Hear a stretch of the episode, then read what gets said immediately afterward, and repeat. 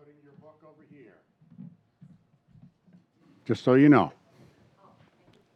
All right? Good morning once again, ladies and gentlemen.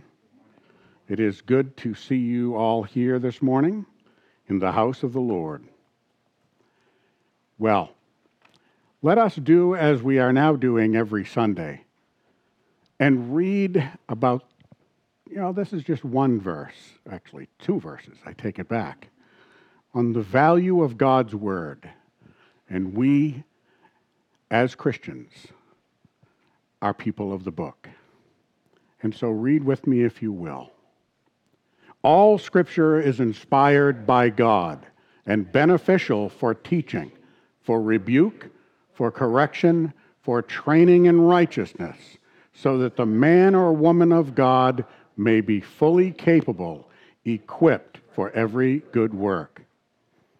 And this is one of the reasons why we spend Sunday morning in the Word of God. And I hope for most of you more often than that. Well, today we are in probably one of the most central passages of Scripture for the, the Christian believer. It's about a very unusual birth. Can you imagine what that might be? The last time I was up here preaching, I was in the first chapter of Matthew, and we were speaking from Joseph's perspective. And now, as I said before, we are doing the prequel to that. We're backing up a few months, and we're seeing it from Mary's perspective. So, join me if you will. You may read aloud with me as we go, or you may simply follow on. Unusual birth stories. This is certainly unusual, unique even. Jesus' birth foretold. Now, who is foretelling of this birth? Well, you'll see. But you know, I want to clear something up. The Catholic Church has a doctrine called the Immaculate Conception. And for those who are not familiar with Catholic doctrine, even some, I believe, Eastern Orthodox Church also shares this doctrine of Immaculate Conception. For those of us not familiar with it, we think when we hear Immaculate Conception, we think of the virgin birth of Christ, but they are different doctrines. The Catholic doctrine of the Immaculate Conception actually came about in the 1850s. Did you know that? came about in the 1850s. Um, I think I understand how they came to it, but I'm just here to tell you that it's not in the Bible. And so I don't want you to think that this is the same thing as the Catholic doctrine of Immaculate Conception. And I want to direct you, and I'll direct you again perhaps later, to a website called gotquestions.org. That, gotquestions.org, if you type in the search parameter Immaculate Conception, you will get a very good summary of what it's about. And that's all I'm going to share with that this morning because the Immaculate Conception we are talking about is the biblical version and not the Catholic Church doctrine. You understand? Okay, that being said, I want to put that right out of the way because that's not the core of today's message. Today is about the holiest we can get. Read with me if you will. Now, in the sixth month, the angel Gabriel was sent from God to a city in Galilee named Nazareth, to a virgin betrothed to a man whose name was Joseph, of the descendants of David, and the virgin's name was Mary. It is absolutely crystal clear by the reading of Scripture that Mary was a virgin. There are those who claim that she was not. They are heretics. Now, I don't want to be overly harsh, but that's the truth. and when I wrap up this message, I want you to know this wonderful, fantastic, true story that we are about to read is absolutely miraculous, holy, magnificent, majestic, and I hope that you can bask in it for what it is. The glory of God is so on display in this passage. I, well, you'll see. You will see. Now, we've already seen right off the bat in the first verse, in the sixth month, the sixth month of what? Well, if you back up in this chapter, the angel Gabriel appears twice. He appeared about six months prior to this appearance to who? Does anybody remember? Zechariah. He was in the Holy of Holies, and the angel Gabriel appeared to him then. And because he doubted, he was left unable to speak until John the Baptist, his son, was born. They were very, very old, too old to be able to have children. And John the Baptist, it was said, would be the forerunner of the Messiah. Well, God can do all things that he decides to do, and we'll see that as well. But Gabriel, who is this Gabriel? Well, there are some traditions that speak of the angel Gabriel as being an archangel. The Bible does not actually use the term archangel, but I can understand where some people would come to that conclusion. So, this major character, the, uh, the Gabriel, who said when he spoke to Zechariah, he is an angel who stands in the very presence of God. And he is used and mentioned in the Bible not that many times, in the Old Testament, he is in Daniel chapter 8, he is in Daniel chapter 9, and Daniel chapter 10. But primarily, he is noticeable here in Luke chapter 1. And he says, he was sent from God. Now he comes to speak to who? The Virgin Mary. Nazareth. You know that the so-called the city of Nazareth, you know, there's not a, not a very good word to mention that Nazareth was not a city. It was a tiny little village. It was a little nothing. There is nothing in Scripture or anything in, anywhere else about Nazareth. So here is this little, hardly heard of little town. You remember in John chapter 1, verse 46, where Nathanael uh, said, to his, said to Philip, can anything good come from Nazareth? Nazareth was, uh, I believe it was a military outpost, a Roman army outpost. And uh, it was uh, way up north in the region of Galilee. It was nowhere near the center of the religious world. I shouldn't say nowhere near. It was relatively near compared to the rest of the world, but it was not at the heart of it. These were sort of country bumpkins out of the big, they were away from the, the big city of Jerusalem. The virgin betrothed a man, was betrothed to a man named Joseph of the descendants of David. What does that mean? He was of the house of David.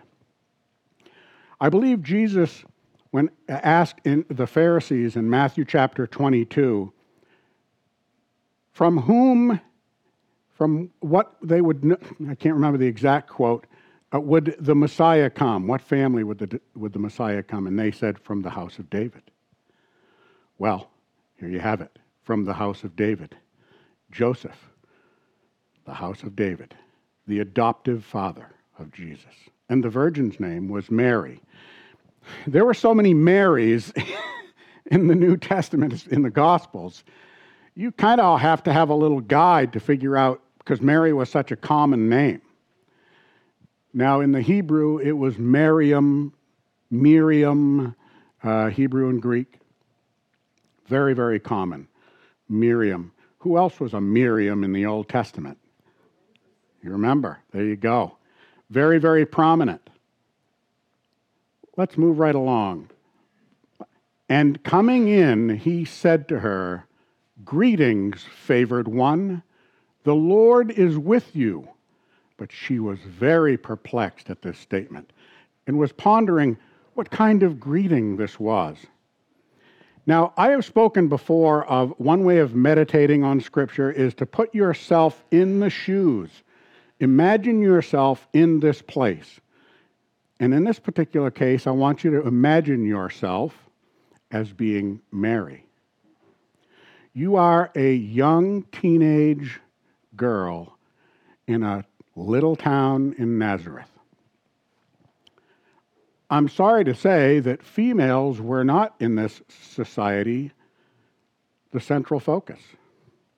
They were kind of sort of second class citizens.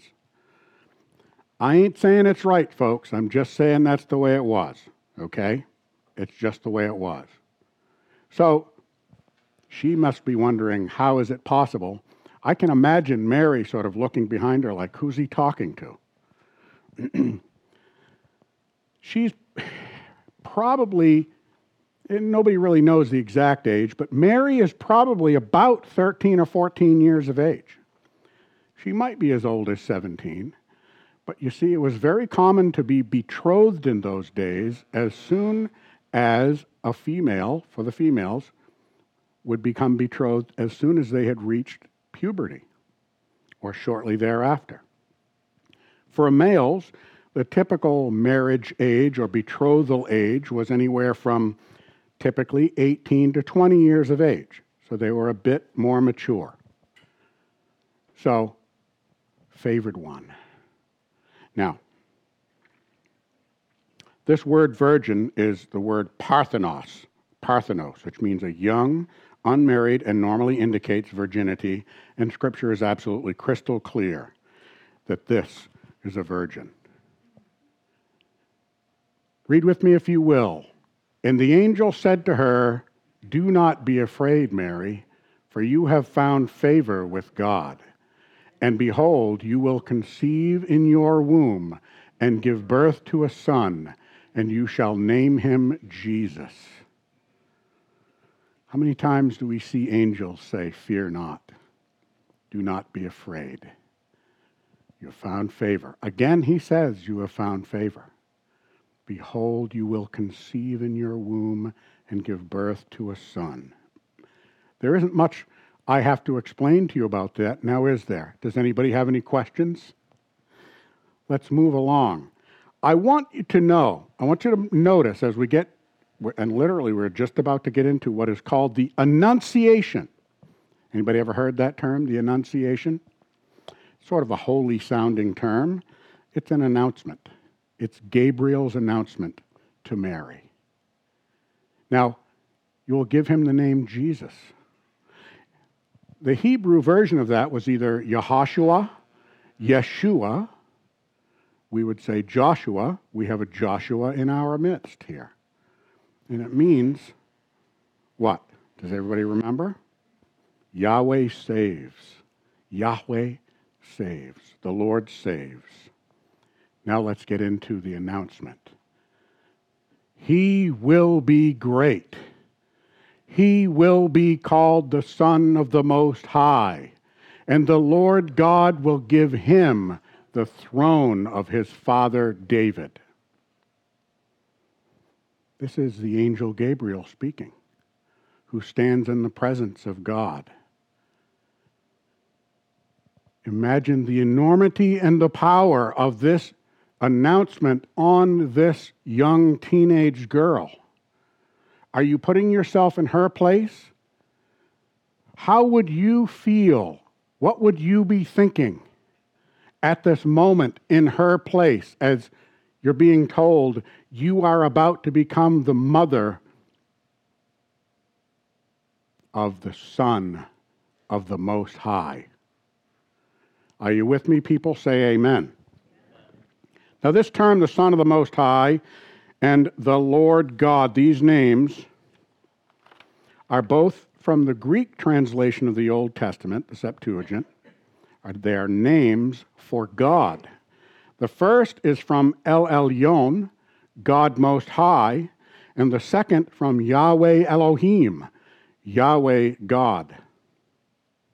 Now, I want you to think about this. In this annunciation, you back up in my notes, Gabriel's announcement covers seven things in three verses.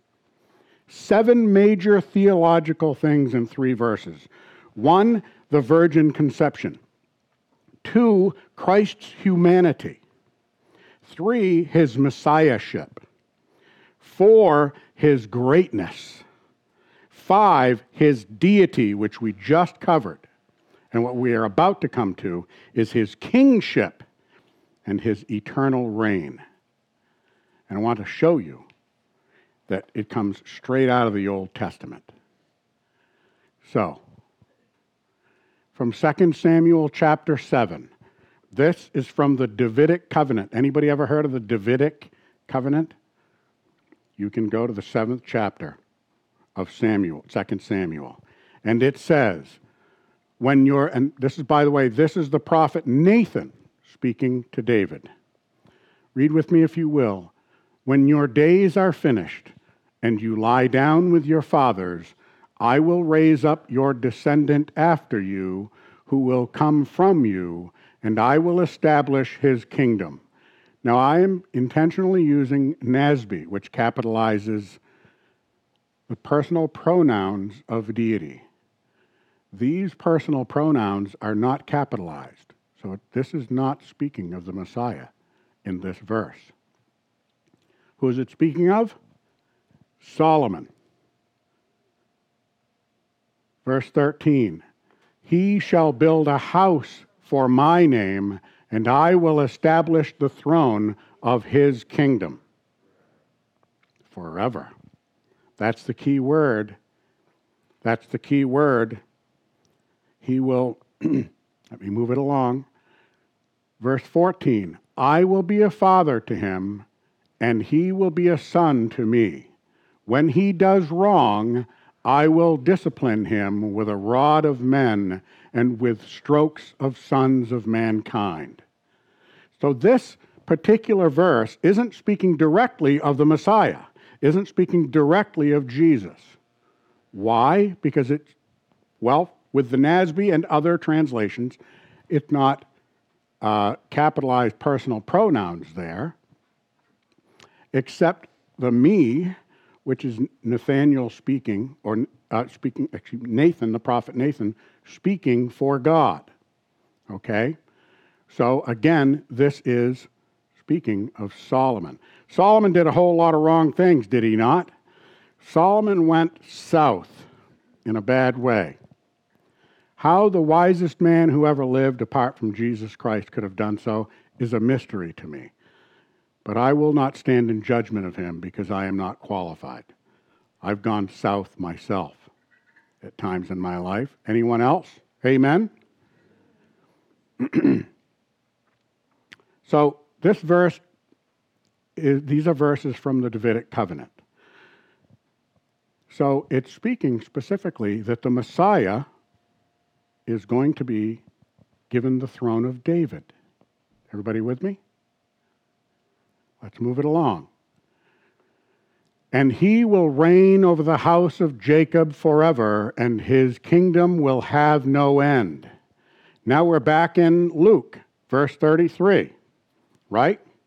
This verse epitomizes the covenant made to David in Samuel chapter 2 Samuel chapter 7, where David was promised that God would raise up a seed after him who would have a father-son relationship with God and who would reign forever on his throne. This promise to David was taken up by the prophets and became the foundation for Israel's hope for a coming Messiah. Hence what I just read to you mentioned to you when Jesus asked the Pharisees in Matthew chapter 22, From whose house would the Messiah come? Now, I mentioned this. He will reign over the house of Jacob forever. What is the house of Jacob? The house of Jacob is the nation of Israel. Okay, it's another way of saying the nation of Israel. And his kingdom will have no end.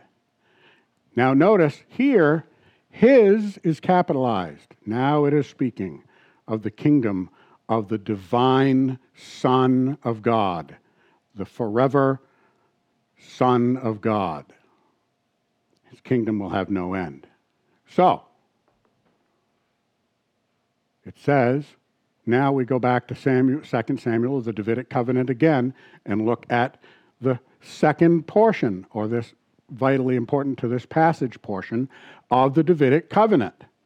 Your house and your kingdom shall endure before me forever. This is again the prophet Nathan speaking to King David. And he says to David, Your house and your kingdom shall endure before me forever. Your throne shall be established forever. Okay? Now, we go to Isaiah chapter 9, verse 6. Also, obviously in the Old Testament. Read with me if you will. For a child will be born to us, a son will be given to us, and the government will rest on his shoulders, and his name will be called Wonderful Counselor, Mighty God, Eternal Father, Prince of Peace. Every time I read that, it gives me goosebumps. Seriously. I don't get goosebumps on my bald. Yes, I do. I have goosebumps on my bald head right now. Wow. the majesty, the power of these words, the truth in this being foretold some 700 years in advance. Evidence, undeniable, powerful, persuasive evidence of the majesty of this holy child that we celebrate during this season. So many people love this, myself, you, I'm sure, included, love this Christmas story of this innocent, perfect little child. The Christmas story draws on the hearts of believers and unbelievers alike. But what I want you to understand is who this person is. In the beginning was the Word, and the Word was with God, and the Word was God. And the Word became flesh. This is God, a very God, fully God, who became fully man. Why? Because we needed a Savior.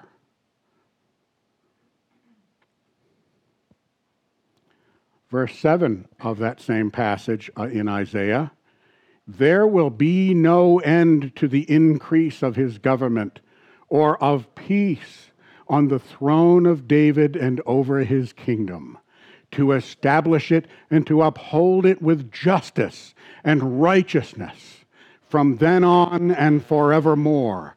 The zeal of the Lord of armies will accomplish this. Can you feel the power of that?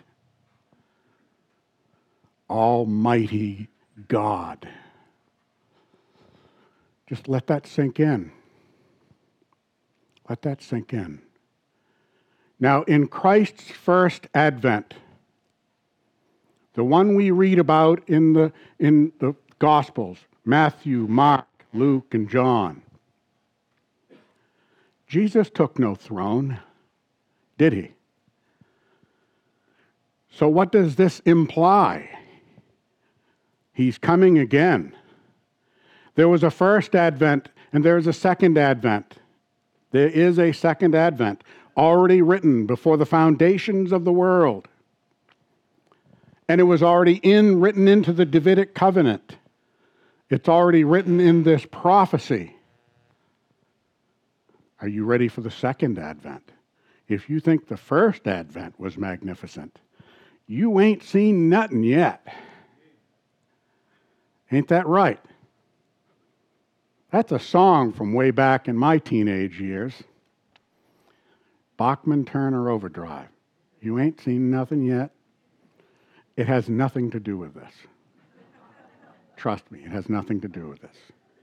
But nonetheless, seriously, If the, the power of the Christmas story, the power of the Christmas season grabs hold of you and motivates you and the rest of Christianity and the rest even of the unbelieving world to go out and spend billions and billions of dollars at Christmas time. I tell you, as powerful as that is, and as important as it is, and I'm going to get to how, why it's important and how important it is. The second advent will blow your mind. We've begun studying it, haven't we, in the book of Revelation. We have a Revelation Bible study that's on break right now, and we will be getting back into that after the holidays. Powerful stuff. Let's look in Daniel chapter 7. Gabriel showed up, remember, I mentioned back then as well, but not in this particular passage. Read with me, if you will. And to him was given dominion, honor, and a kingdom, so that all the peoples, nations, and populations of all languages might serve him. His dominion is an everlasting dominion, which will not pass away, and his kingdom is one which will not be destroyed. With righteousness and justice and peace, such as this world has never ever known. The power of this prophecy. Now let's get back to Luke. But Mary said to the angel, How will this be, since I am a virgin? Mary is not expressing doubt, she's just having curiosity. What is the means by which this will happen? Verse 35 The angel answered and said to her, The Holy Spirit will come upon you, and the power of the Most High will overshadow you. For that reason also, the Holy Child will be called the Son of God. The Holy Child, well, the Holy Spirit. You know, the Gospel of Luke mentions the Holy Spirit a whole lot. And of course, Dr. Luke also wrote the book of Acts, which we're going to be getting into very deeply in the new year. The Holy Spirit, the power of the Most High will overshadow you. This overshadow. Anybody ever heard of the term the Shekinah glory of God? The Shekinah glory of God. Make sure I'm pushing the right button. 2 Corinthians 5:21. Remember how I mentioned the holy child? How the verse mentions the holy child will be called the son of God? The holy child. What does that mean? It's, it's alluding to his sinlessness. Are you aware of that? The holy child, the Son of God, the same nature as God. 2 Corinthians 5:21 says, "He made him who knew no sin to be sin in our behalf, so that we might become the righteousness of God in him." The Son of God had to come in to humanity to become the second Adam. The first Adam sinned and put us in slavery to sin. The second Adam came, Jesus the Christ, and had to become human from birth to live and to die as a sinless sacrifice for us, because that was the only way that our sins could be paid for. He had to be sinless, without sin, knew no sin in order to become sin on our behalf on the cross, so that the wrath of God could be poured out upon him for us. All for the express purpose of bringing us back into communion with God Almighty. And it could be done no other way. Jesus said, I am the way, the truth, and the life, and no one comes unto the Father but through me. Where does the Father reside? In heaven. You want to get to heaven, you got to go through Jesus. Let's look at Hebrews chapter 4, 5, excuse me, chapter 4, verse 15. For we do not have a high priest who cannot sympathize with our weaknesses, but one who has been tempted in all things, just as we are, yet without sin. Who is this high priest? It is Jesus the Messiah. When he ascended to heaven, which we will read about later on, not today, but later on. He ascended to the right hand of the throne of God to be our high priest, to intercede for us. And he can only do that, excuse me, because he is without sin. And finally, 1 Peter 2 22. He who committed no sin, nor was any deceit found in his mouth. Speaking of Jesus. 1 John 3 5. You know that he appeared in order to take away sins, and in him there is no sin. Have I been overly repetitive in driving home the point? If I have, I apologize. Let's get back to Luke, the focal passage, verse 36.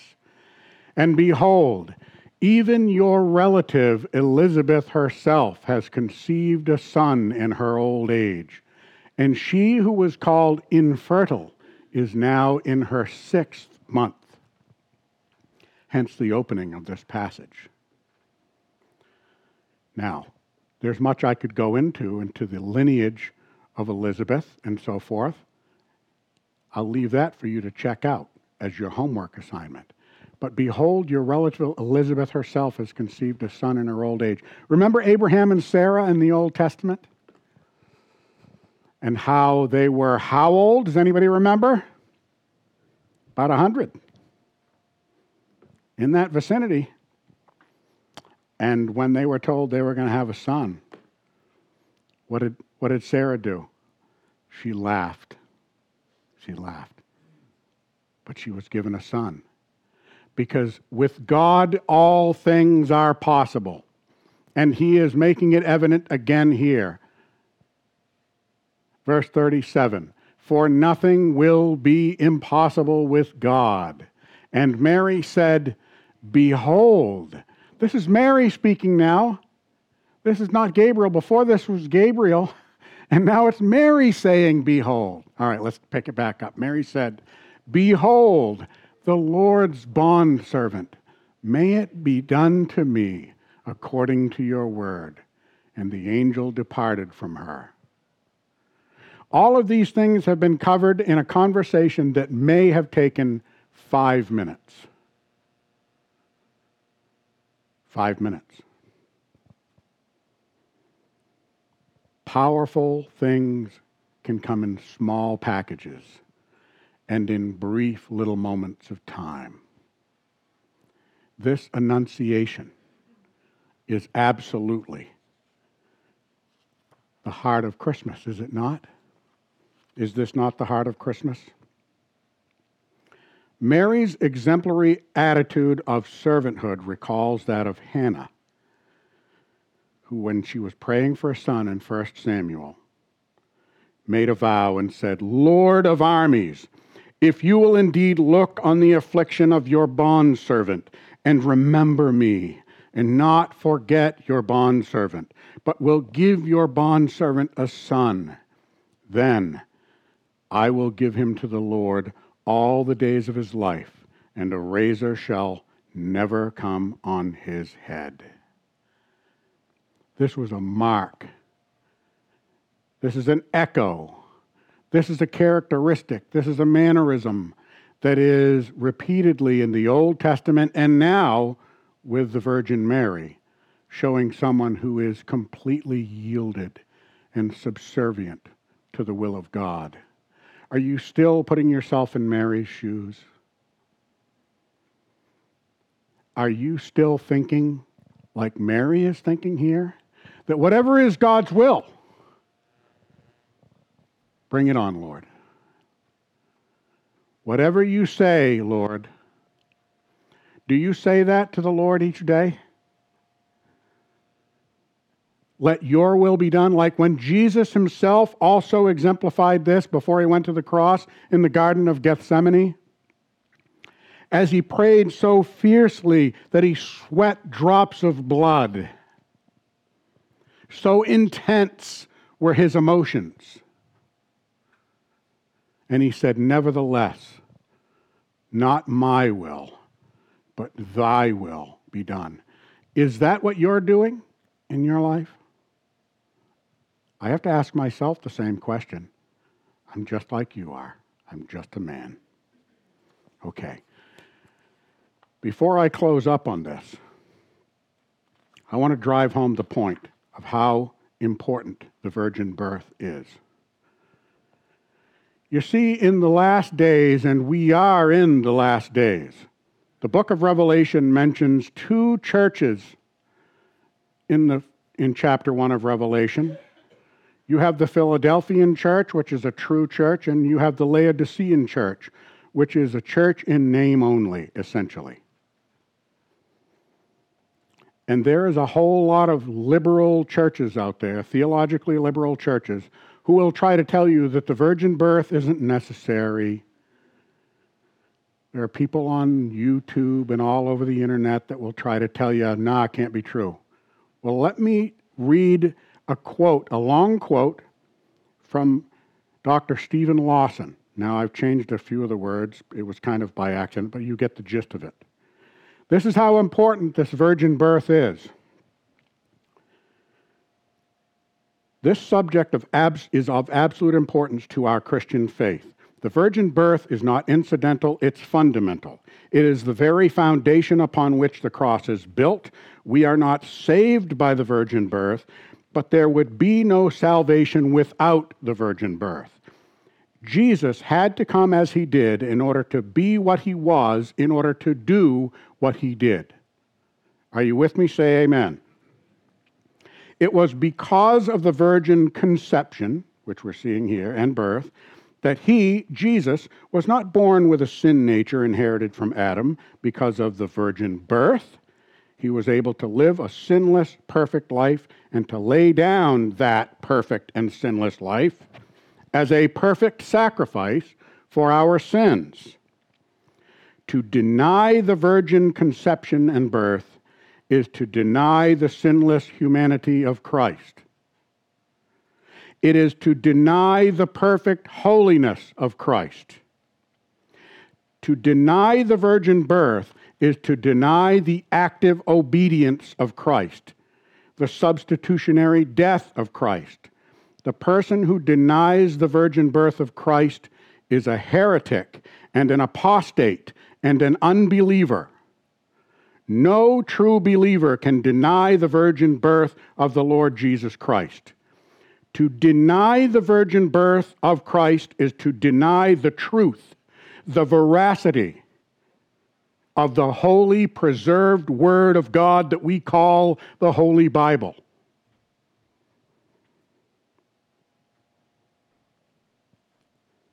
I hope I've been clear.